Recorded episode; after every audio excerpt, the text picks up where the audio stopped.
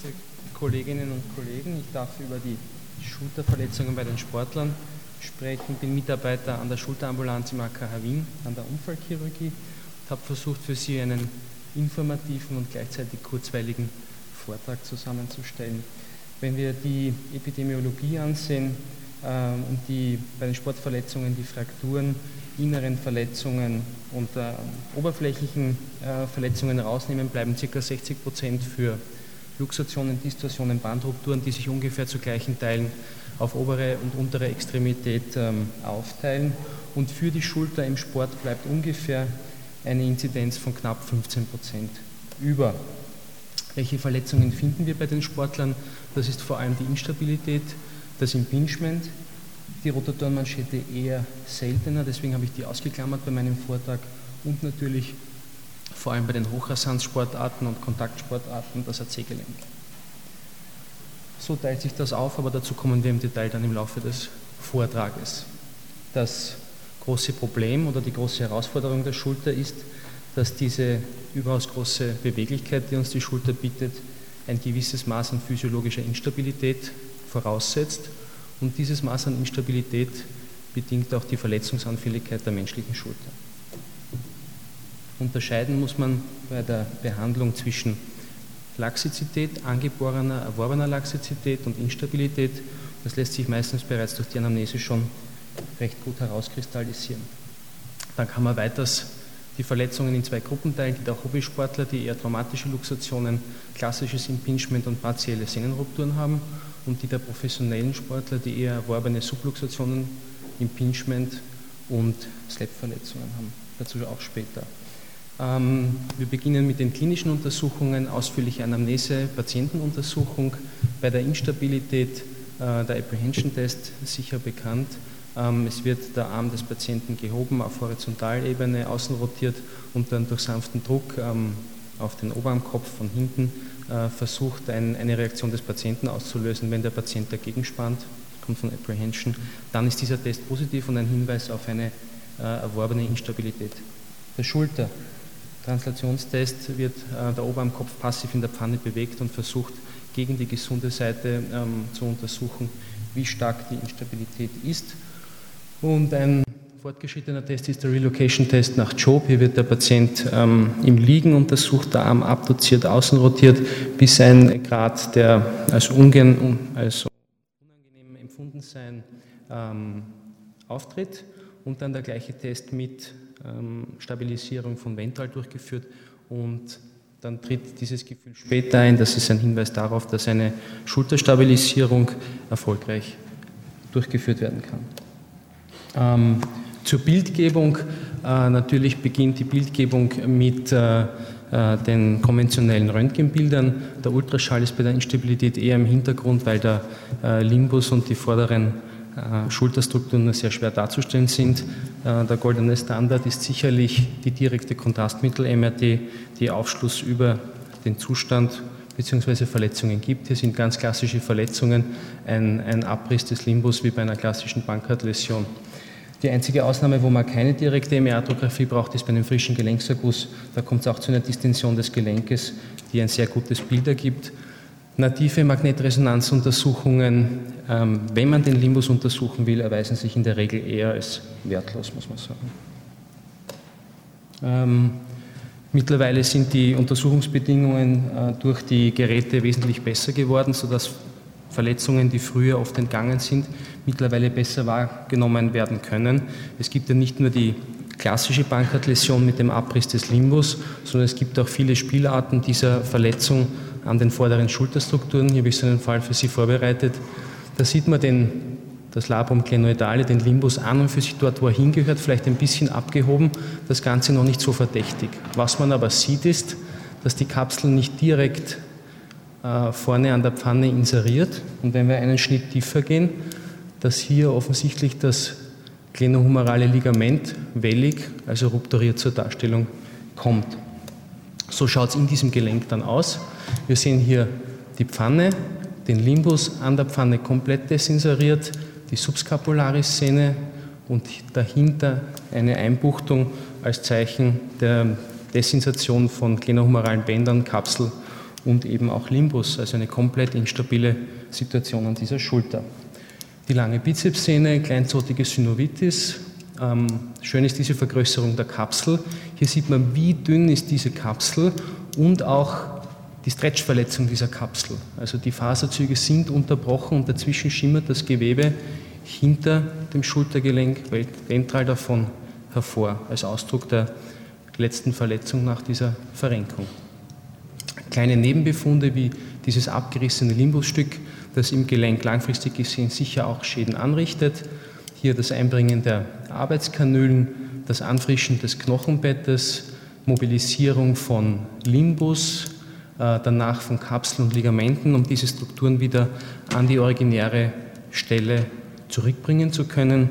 Mittlerweile, das wird auch noch Teil des Abends sein, stehen uns ausgezeichnete technische Hilfsmittel zur Verfügung, die das Operieren äh, bei dieser Instabilität, bei dieser Verletzung zu einem richtigen Vergnügen machen. Hier sieht man so einen modernen äh, Spreizdübelanker, wo zuerst die Strukturen hinterstochen werden, mit einem Bohrer wird ein kleines Loch gebohrt, die Strukturen werden aufgefädelt und mit dem Faden und dem Spreizdübel einfach in dieses Loch eingebracht. Das sieht man hier recht schön.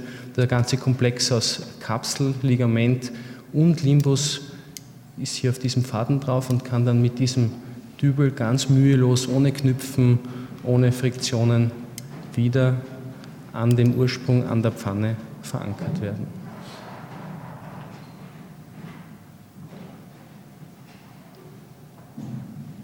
Dann gibt es auch geführte Instrumente, um diese Fäden abzuschneiden. Also da hat sich in den letzten Jahren sehr, sehr viel getan. Und das hat diese Stabilisierung von Schulterinstabilitäten wesentlich atraumatischer und einfacher gemacht. Hier die Operation im weiteren Verlauf. Ähm, das ist die, die mittlere Annaht. Hier muss man darauf aufpassen, dass man die Subscapularis-Sehne nicht mitfixiert, weil wenn die Rotation der Schulter aufgehoben ist, danken das die meisten Patienten nicht dann das Bohren des letzten Loches und hier Hinterstechen von Limbus und nochmal dem Ligament und ein bisschen Kapsel und auch das wird dann schön reinseriert, die Fäden gekürzt und am Schluss eine Drainage eingelegt. Am Anfang haben wir bei diesen Operationen zwei, zweieinhalb Stunden gebraucht mit konventionellen Fadenankern, mit Knüpfen, mit Problemen. Mittlerweile kann man diese Operation, wenn man ein bisschen Routine hat, in 30 Minuten durchführen. Das macht sich natürlich auch in der Nachbehandlung bemerkbar, weil diese Methode sehr, sehr schonend ist. Das Ganze hat natürlich auch unser Herangehen an Schulterinstabilitäten und diese Verletzung verändert. Die arthroskopische Rekonstruktion ist ein goldener Standard. Die Methode ist sehr schonend. Ähm, die Reluxationsrate liegt bei ca. 10 Prozent.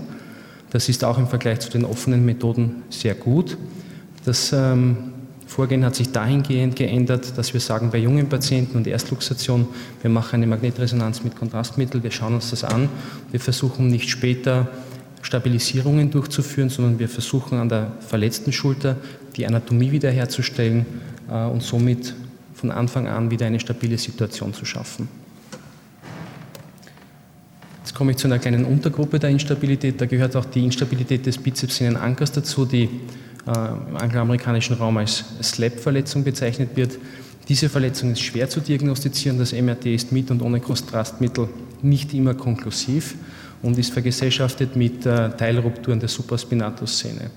Äh, äußert sich bei den Patienten meistens in chronischen Schmerzen, manchmal auch Schnappphänomenen und einer Bewegungseinschränkung. Die Schmerzsymptome können ähnlich wie bei der Instabilität gelagert sein und oft ist die Unterscheidung sehr schwierig. Ähm, das ist die Definition, daher kommt dieses Umwärtslab. Äh, es ist eine Superior Labrum from Anterior to Posterior Tear ähm, und das sind Unterformen dieses Risses. Ähm, allen gemein ist, dass der Ursprung der langen Bizepssehne in diese Verletzung eingeschlossen ist und kleinere oder größere Teile des Limbus beinhaltet. Der einfachste Test ist, der Patient streckt den Arm vor den Körper, dreht den Daumen nach unten und wenn er dann gegen Widerstand äh, zur Decke drücken muss, dann zeigt sich meistens eine, ähm, kann Schmerz provoziert werden. Äh, das ist der sogenannte O'Brien-Test und der ist oft das einfachste und sicherste Mittel, um diese Verletzung aufzuspüren. Hier haben wir Bilder von Kontrastmittelmagnetresonanzuntersuchungen, wo man diese Verletzung sehr schön sieht. Hier sieht man, wie das Kontrastmittel unter den Limbus an der Stelle der, ähm, des Ursprungs der langen Bizepssehne hineinrinnt. Und manchmal kann es zusätzlich äh, hilfreich sein, äh, diese Untersuchung in Abduktion und ähm, Außenrotation, also Epiduction, External Rotation Position durchzuführen, weil das manchmal hilft, diese Verletzung noch besser darzustellen. Hier ist ein Bild von einer Arthroskopie. Man kann mit dem Trokar mühelos die lange Bizepssehne von der 12 Uhr Position wegdrängen als Zeichen der Instabilität. Und diese Instabilität macht natürlich Schmerzen und Entzündung, wird ähnlich mit Fadenankern refixiert wie die klassischen Limbusverletzungen an der Schulter. Was wir am häufigsten sehen, ist das ähm, Impingement, Platzprobleme in der Schulter mit chronischer Entzündung. Ähm, diese Verletzung oder Erkrankung ist Folge repetitiver, Belastung, vor allem bei Überkopfaktivitäten, ähm, die sich dann in Entzündungen des Schleimbeutels, der Sehnenansätze äh, und gelegentlich auch als Ausdruck der chronischen Entzündung in Kalkeinlagerungen äußert. Der Grund für das Auftreten dieses Impingements ist, dass bei der gesunden Schulter besteht eine ganz ausgeklügelte Balance beim Heben des Armes, wobei der Oberarmkopf auf die Pfanne zentriert bleibt und beim Heben des Armes die Supraspinatussehne, der Schleimbeutel, nicht kompromittiert werden. Kommt diese Schulter aus der Balance aufgrund einer Überbeanspruchung, eines Übertrainings oder auch gelegentlich einer schlechten Technik, so wird die Abduktion eingeleitet durch ein Hochtreten des Kopfes äh, mit Kompression der darüberliegenden Strukturen und dadurch kommt es dann zur Entzündung von Supraspinatussehne und Schleimbeutel unter dem Schulterdach. Klinisch äußert sich das in Schmerzen bei Abduktion, Schnappphänomenen, Schmerzzunahmen unter Belastung und Ausdruck der schon länger anhaltenden Entzündung ist typischerweise der Nachtschmerz. Das heißt, der Patient gibt an, in dem Moment, wo er sich hinlegt, nimmt der Schmerz zu Grund für diesen Nachtschmerz ist, wenn wir tagsüber stehen, dann hängt der Arm, zieht ein bisschen aus der Entzündung raus und wenn sich der Patient am Abend hinlegt, dann fällt diese heilende Schwerkraft weg, der Oberarmkopf drückt in die Entzündung hinein und der Schmerz nimmt zu, was die Lebensqualität natürlich stark mindert, weil äh, der Schlafkomfort dadurch gestört wird. Nächstes Wochenende ist das Masters Tournament in Augusta. Äh, als Fallbeispiel für das Impingement habe ich hier einen Handicap 2 Golfer herangezogen äh, aus dem Team von Ebrechtsdorf. Äh, das ist einer der Longhitter in der Mannschaft. Er kann den Ball nicht mühelos, aber fast 300 Meter schlagen und musste das Wintertraining abbrechen wegen Schulterschmerzen. Bei der Magnetresonanzuntersuchung hat sich gezeigt, hier eine äh, Ansatztendinopathie, also eine Entzündung der Supraspinatussehne knapp neben dem Ansatz und erstaunlicherweise bei einem Patienten, der ungefähr 30 Jahre alt ist und sehr viel Sport macht, eine Teilatrophie äh, des Supraspinatusmuskels als Ausdruck dessen, dass er, um dem Schmerz zu entkommen, bei dem Training versucht hat, äh, mehr andere Muskelgruppen anzusprechen. Er ist in Physiotherapie, er hat die Technik umgestellt und die Probleme konnten zwischenzeitlich ohne Operation behoben werden. Nun zum letzten Themenkomplex von meinem Vortrag, den AC-Verletzungen. Hier stehen nicht so sehr die Überkopfsportler im Vordergrund, sondern eher Sportler mit Hochrasanzberufen, wie zum Beispiel Motorradfahrer, ähm, Radrennfahrer, Mountainbike, Downhill-Fahrern ähm, und natürlich auch Kontaktsportlern, wie zum Beispiel Eishockeyspielern. Ähm, klassischerweise ist das einfachste Mittel, um diese äh, Verletzung, den Riss der Bänder an AC- und CC-Bändern aufzuspüren, das normale Röntgen. Äh, wenn das nicht konklusiv ist, dann macht man seitenvergleichende Aufnahmen mit 5 Kilogramm Belastung und dann sieht man zumeist schon das Höhertreten des Schlüsselbeines. Bei sehr ausgeprägten Rupturen ist oft das klinische Bild schon ausreichend, um die Diagnose gut stellen zu können. Den meisten von uns geläufig ist die Klassifikation nach Tossi, 1 bis 3. 1 ist Zerrung, 2 partielle Ruptur und 3 Totalruptur. Wir verwenden die Klassifikation nach Rockwood, weil in diese Klassifikation, von dieser Klassifikation bereits die Behandlung besser abgeleitet werden kann. Ähm, bei der Einserverletzung der Zerrung natürlich konservatives Vorgehen, bei der Zweierverletzung, wenn keine Begleitverletzung von knorpeligen Strukturen vorliegt, zumeist konservatives Vorgehen.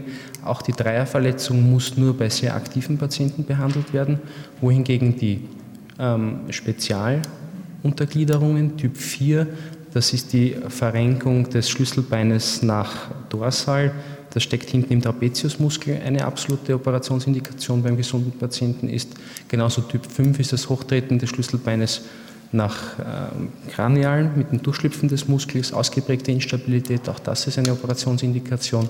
Und schließlich die subkorakoidale Verhakung des Schlüsselbeines, der Typ 6, der meines Wissens erst viermal beschrieben worden ist. Auch das ist eine absolute Operationsindikation. Und diese Unterteilung nach Rockwood macht eben das spätere Vorgehen wesentlich einfacher als die Tossi-Klassifikation, die alle diese vier Gruppen in einen Topf wirft und man noch keinen Hinweis auf die weitere Behandlung hat. Ähm, um ein bisschen Licht in die Sache zu bringen, äh, haben wir vor einiger Zeit eine Arbeit gemeinsam mit der Radiologie im Haus gemacht und hier versucht, diesen Diskus äh, bei ROCKWO2-Verletzungen mit einer kleinen Spule im MRT darzustellen und äh, vergleichend mit histologischen Schnitten das Ganze aufzuarbeiten. Das hat sich gezeigt, dass man diese Struktur sehr schön darstellen kann. Hier sieht man degenerativ verändertes AC-Gelenk und wenn wir genau hinschauen, sieht man hier wunderschön einen Discus intraarticularis. Hier haben wir einen Patienten, der Probleme gehabt hat, an und für sich Bagatellverletzung. Es hat ausgeschaut wie eine Trossi 1, maximal 2 Verletzung. Über den Lauf der Behandlung chronische Schmerzen, ähm, Unmöglichkeit Sport zu machen, auch Probleme im Beruf. Wir haben dann diese Magnetresonanzuntersuchung gemacht. Hier ist die nicht verletzte Seite. Hier sieht man wunderschön abgegrenzt den Discus intraarticularis. Hier ist die verletzte Seite. Zuerst ins Auge springt gleich einmal dieses Knochenmaxidem, das Bombrus des lateralen Schlüsselbeines und hier ein komplett zerschichteter Discus intraarticularis. Wenn man diese Patienten an einer operativen Therapie zuführt, dann stellt sich das eben so dar, dass wenn man in dieses Acromioclaviculargelenk mit dem Arthroskop eingeht, sich dieser völlig zerschichtete Diskus zeigt. Wenn das Gelenk an und für sich von gutem Zustand ist, dann genügt es, den Diskus zu entfernen. Ist auch das Gelenk im Sinne einer Arthrose betroffen, ist meistens eine laterale Klavikelresektion zusätzlich erforderlich, die aber auch schlüssellochchirurgisch durchgeführt werden kann. Hier haben wir noch ganz kurz den Fall einer Rockwood-5-Verletzung. Das heißt, hier schon ohne Belastung, ohne 5 Kilogramm Gewicht, das deutliche Höhertreten des Schlüsselbeines, aktiver junger Patient, also die Entscheidung zur Operation. Welche Methoden gibt es? In Europa, auch in Amerika, die gängigste Methode ist die Bosworth-Schraube. Das heißt, über eine Schraube wird das Schlüsselbein wieder in die ursprüngliche Position gebracht und die Bänder genäht. Es gibt aber auch alternative Methoden äh, wie zum Beispiel Zugurtung oder bei uns favorisiert bei aktiven Patienten künstliche Bänder, die verwendet werden, um das Schlüsselbein zu stabilisieren. Äh, und so einen Fall möchte ich Ihnen ganz kurz vorstellen. Kleiner Säbelhiebschnitt über dem AC-Gelenk, Präparation der Strukturen. Das ist dieses Polyesterband, das einen Zug von 1600 Newton aushält, also einer ganz schönen Beanspruchung standhalten kann.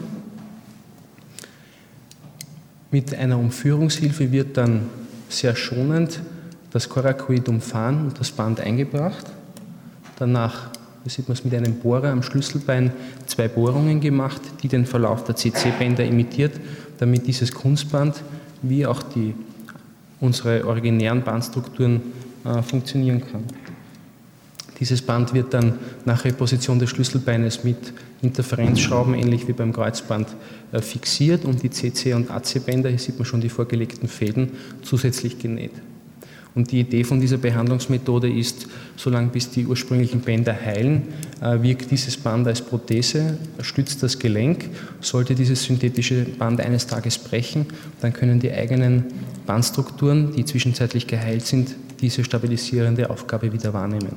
Der große Vorteil dieser Methode ist, ab dem ersten Tag der Operation kann der Patient in allen Freiheitsgraden beübt werden, äh, jegliche Belastung durchführen, wobei wir es natürlich schon so halten, dass wir das ein bisschen einschränken. Also starke sportliche oder körperliche Aktivität sollte vermieden werden, um den Heilungsprozess am Gelenk nicht zu stören. Er hat aber natürlich einen riesigen zeitlichen Vorsprung im Gegensatz zu den anderen Methoden, wo die intensive physikalische Therapie erst mit der Metallentfernung wie bei der Brustschraube oder der Zugurtung nach sechs Wochen durchgeführt werden kann. Das heißt, diese Patienten mit diesem synthetischen Band sind wesentlich früher zurück im Sport oder im Beruf. Als Zusammenfassung bei der Rockwood 2 mit persistierenden Beschwerden an den Diskus denken, dem Patienten eventuell einer Magnetresonanz mit der kleinen Spule zuführen. Rockwood 3 Verletzungen, Stabilisierung nur beim aktiven Patienten erforderlich und Rockwood 4 bis 6, diese Spezialfälle sollte immer, wenn keine Kontraindikation besteht von Seiten der Gesundheit des Patienten, an eine Stabilisierung des AC-Gelenkes gedacht werden. Ich hoffe, der Vortrag hat Ihnen gefallen und Sie freuen sich so wie ich auch ein bisschen über den Frühling. Vielen Dank für die Aufmerksamkeit.